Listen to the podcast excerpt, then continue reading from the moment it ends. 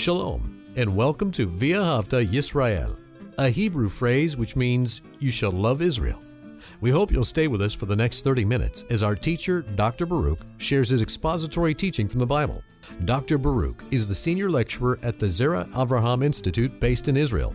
Although all courses are taught in Hebrew at the Institute, Dr. Baruch is pleased to share this weekly address in English.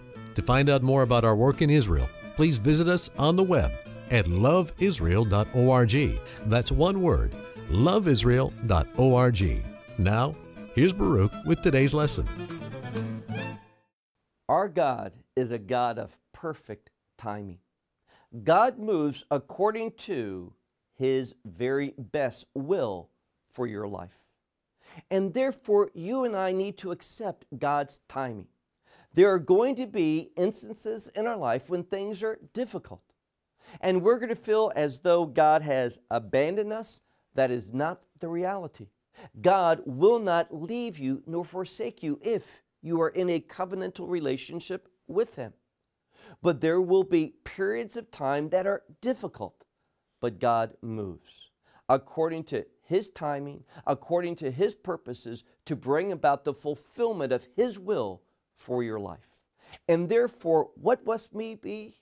We must be steadfast, meaning this persevere. If you were to ask me, what is the one word that I have for believers today? It would be perseverance. We need to endure in the things of God, realizing that there is coming a day of transformation. That this world is not going to continue in the same way. We are moving into a time of darkness, of, of wickedness, of hardships, of persecution, but the light is coming. And when I say light, I'm talking about a word that is related to the kingdom. There's going to be that wonderful kingdom revelation. And what we need to do until then is persevere. Well, with that said, take out your Bible and open it up to the book of Luke and chapter 1. Now, we have been focusing in, for the most part, on one family. At this time, simply a man and a woman, a priestly family. A man by the name of Zechariah and his wife Elizabeth. Now, they were faithful, but they had not received the blessing of God. Why? They had no children, not even one. But God moves according to His truth at His time, and there was that proclamation that Elizabeth, this woman who was well advanced in her life, old, had moved past the time of fertility. But this revelation, excuse me, from God, that this woman who was barren, that was the reality, that she was going to conceive a son. And we know that she did. God is faithful to produce the outcome of His promises. It's only a matter of time.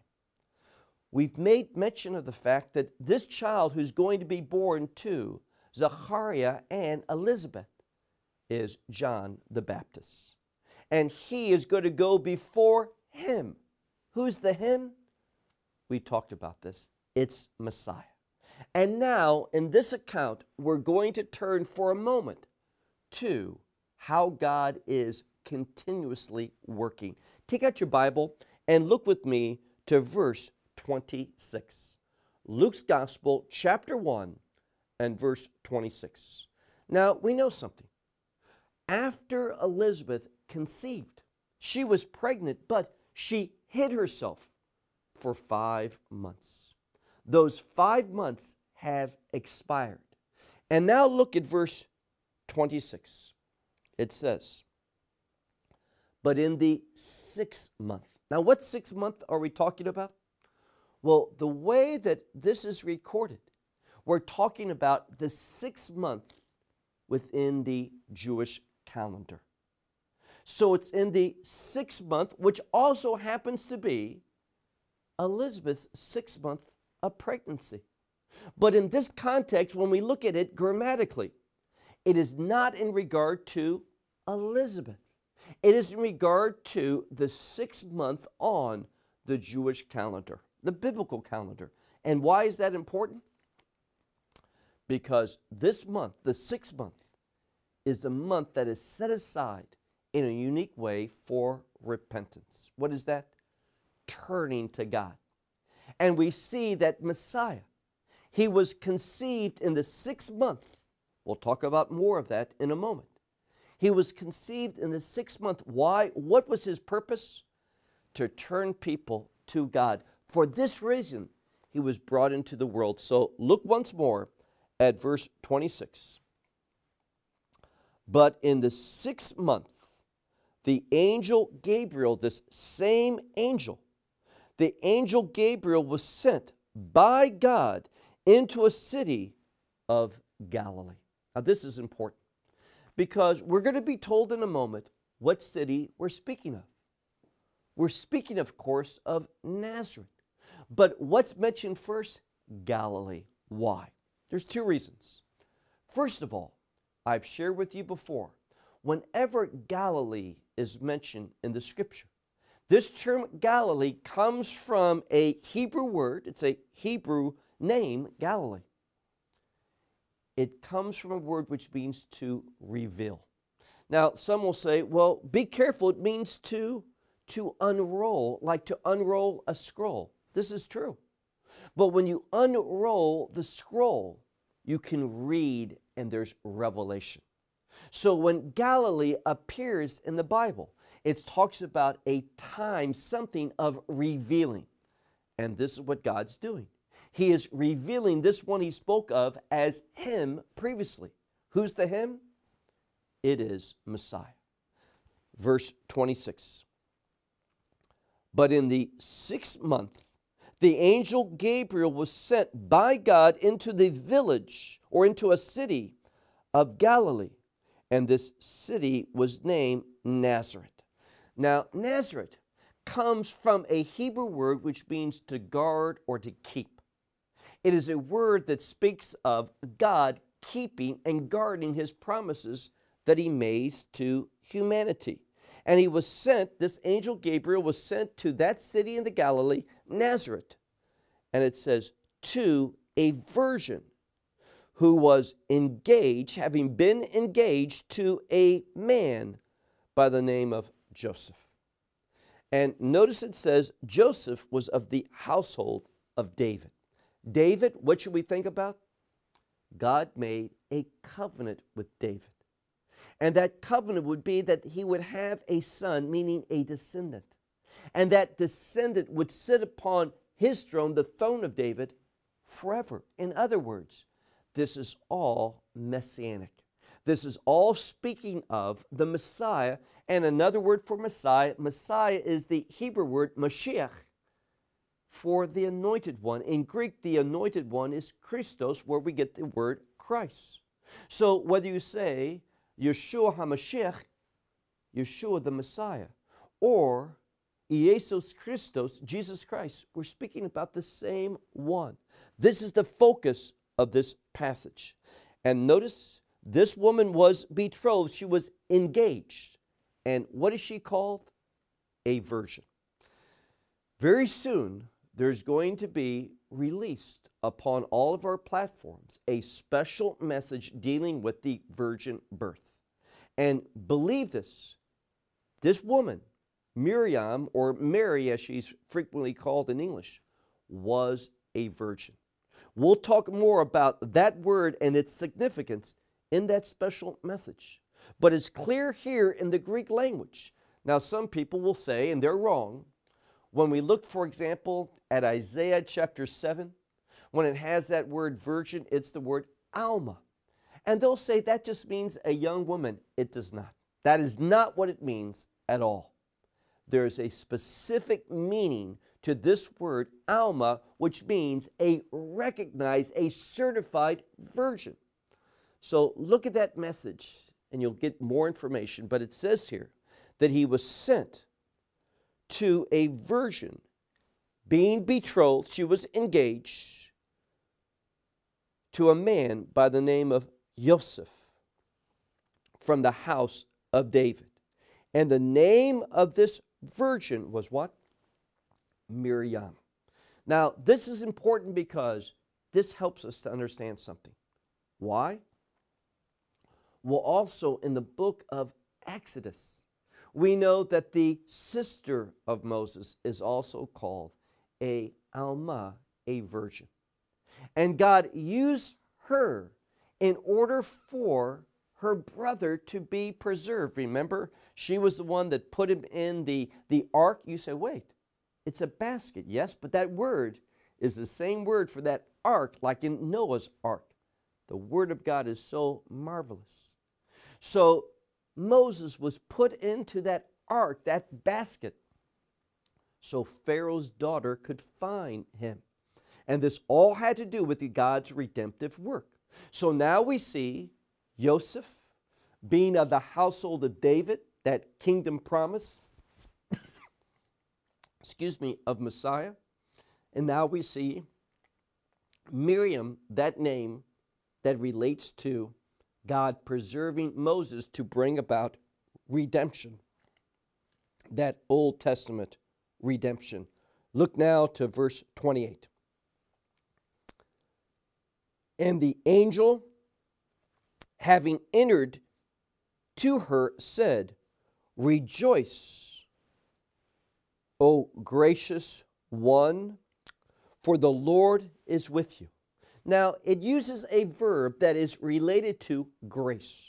And we see something. Nothing in the scripture is written down by chance. It says here that she is a woman of grace. And what does grace bring about? Well, just keep reading. The Lord is with you. Through the grace of God, one can experience God, have that relationship with Him. And He says, Blessed are you among women, verse 29.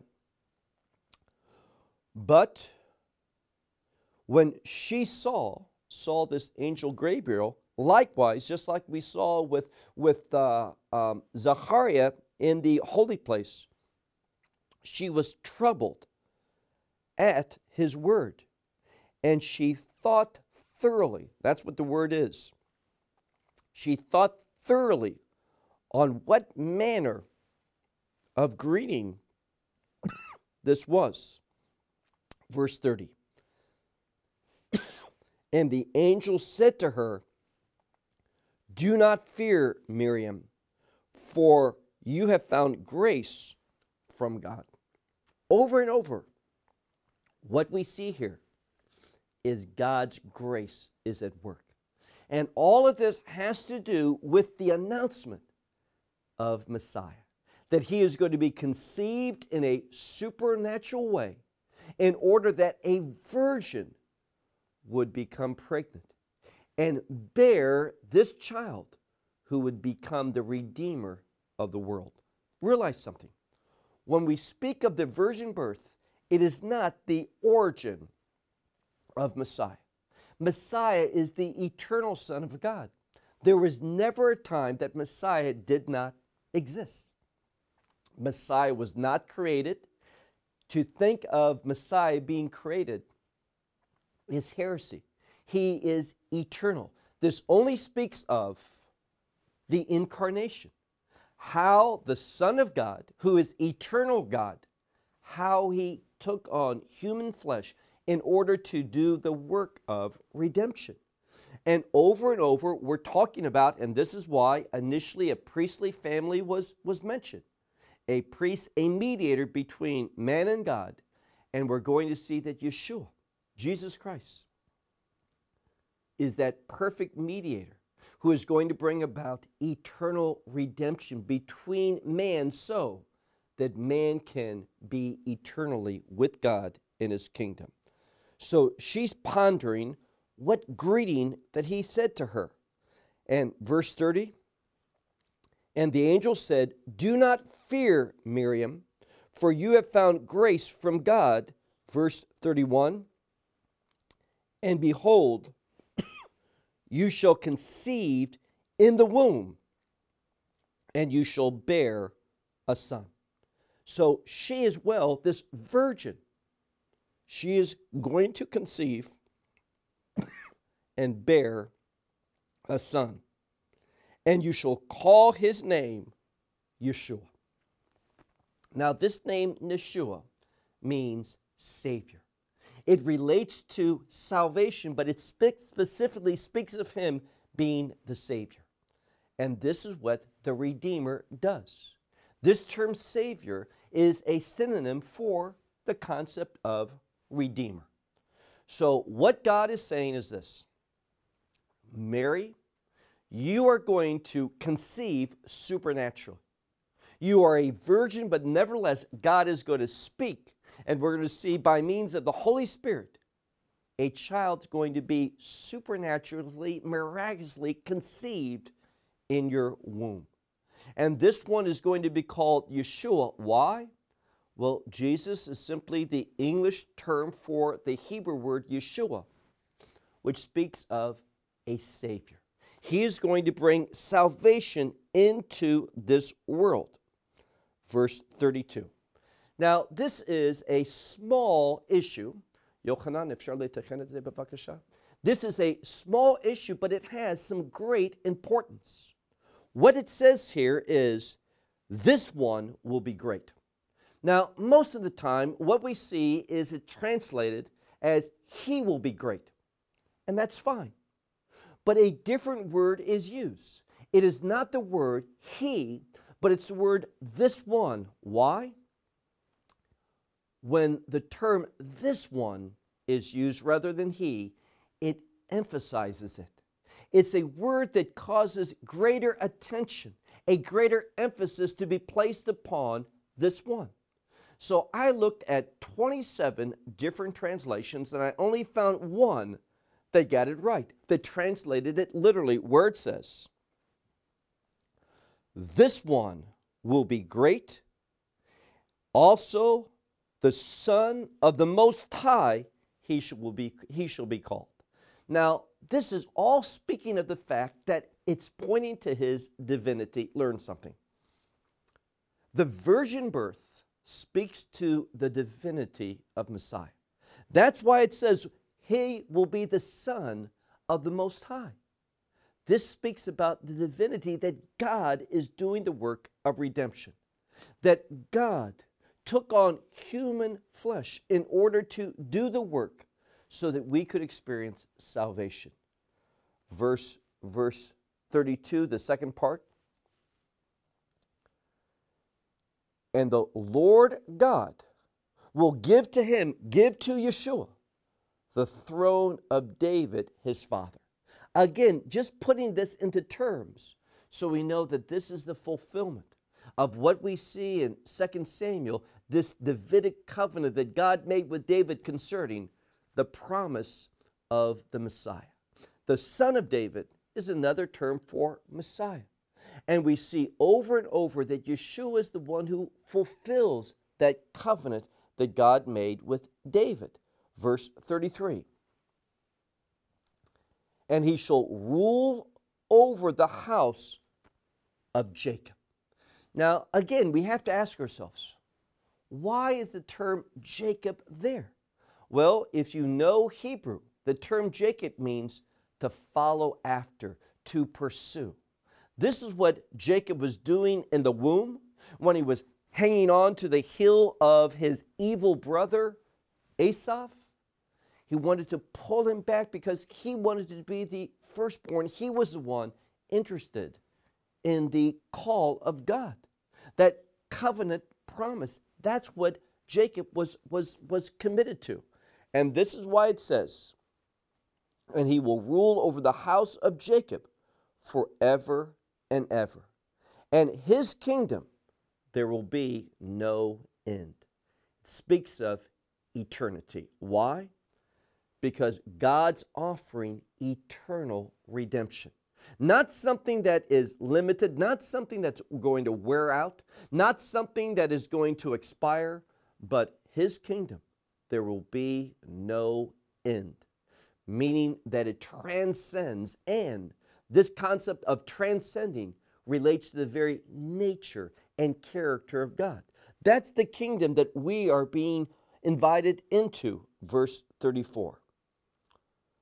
But Miriam said to the angel, How will this be, since a man I do not know? What does she mean? I have never experienced this intimacy with a man. Now, obviously, to conceive and to give birth requires a father, requires that male seed. And she's saying, I have never known a man.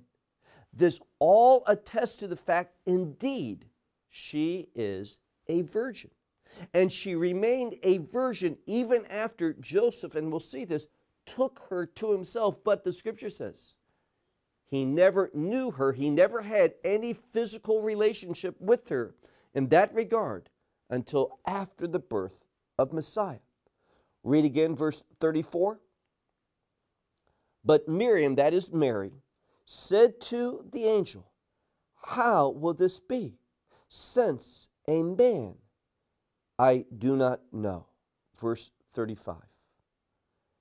And the angel answered and said to her, Here's how it's going to come about. The Holy Spirit, He will come upon you, and the power of the Most High will overshadow you.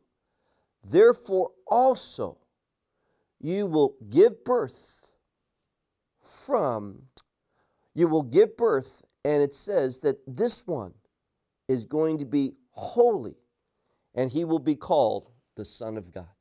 So, all of this is the outcome of the work of the Holy Spirit. And notice that it says clearly here this one is holy, meaning he's set apart for a purpose. That's what holiness is. And we see as well that he's going to be called the Son of God. This term, Son of God, speaks clearly once more of the divinity. Now, all of this because the Holy Spirit is the source, the Spirit of God. This also speaks to his divinity. Verse 36. And behold, in order to, to confirm, and here again, Miriam, she's struggling with this. Pretty powerful words to hear. Being a young woman, he says, Behold, Elizabeth, your relative, and she has conceived a son when? In her old age. This one, it says, she is in her sixth month. Now we're talking again, this sixth month of, of Elizabeth is also the sixth month on the calendar. She is also in her sixth month, the one who was called barren. What God is saying is this if God can make a barren woman who's old, long past the time of fertility, to conceived and be pregnant. And she has revealed this. Five months she concealed herself. But now, beginning in the sixth month, she came out and people could see that she was no longer barren. What did we talk about last week? That God had removed the disgrace, her disgrace, among people. That God had blessed her. And what this is all for is to teach Miriam that in the same way that God did a miraculous conception for an old woman, He can also cause a young woman, a virgin either, one who had never known a man, to also conceive. Verse 37. Because, and this is what you need to realize, because there is not an impossibility from God all word. Now, I translated that literally. What it means is this there is nothing impossible with God. And it says, every word. This is the term in Hebrew, Greek, rhema. It's a word of proclamation. What it's saying is this everything that God proclaims, not what I decree. My decree is empty. My decree is without power.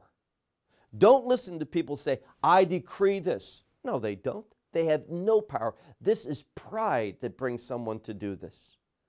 No, we agree with God. We read Scripture. What God decrees, we can believe. But what it says here is that every proclamation of God is going to be fulfilled. Nothing is impossible for God. Verse 38, our last verse. And Mary said, Behold, the servant of the Lord. Now, it's in the feminine, so we might translate it a maid servant. So she is saying, I am your servant. I am committed to this. I want to be used in this way. It's a term of submissiveness and something else. She's agreeing with God. That is such a wise thing. If you were to ask me, what is the most wise thing a person can do? Simply agree with God's word. What God says, believe it. So she says, Behold, the maidservant of the Lord, let it be to me according to your word. And we find that the angel departed from her. When she says yes to God, what happens? That angel goes back before God. All of this is to tell us is that God is going to go to work to bring this promise about. Of the forerunner, who's the forerunner? Yochanan HaMatbil, John the Baptist. This has already began how much earlier? Six months prior. We see that this has been set in motion. And now the one that's going to come after, who is the main one, Messiah, his conception has already happened, that she has conceived him in her womb by means of the Holy Spirit. This one who's going to have a kingdom, remember that. The emphasis is upon the kingdom. Why? Because that term Messiah means king, anointed one, but it's the anointed king. All of this is being set out before us in order that we understand the purposes of God. And God's purposes are fulfilled miraculously. Realize that. Believe that. Expect that. God, when you are submitting to Him, God, when you are believing His word, God will move mightily.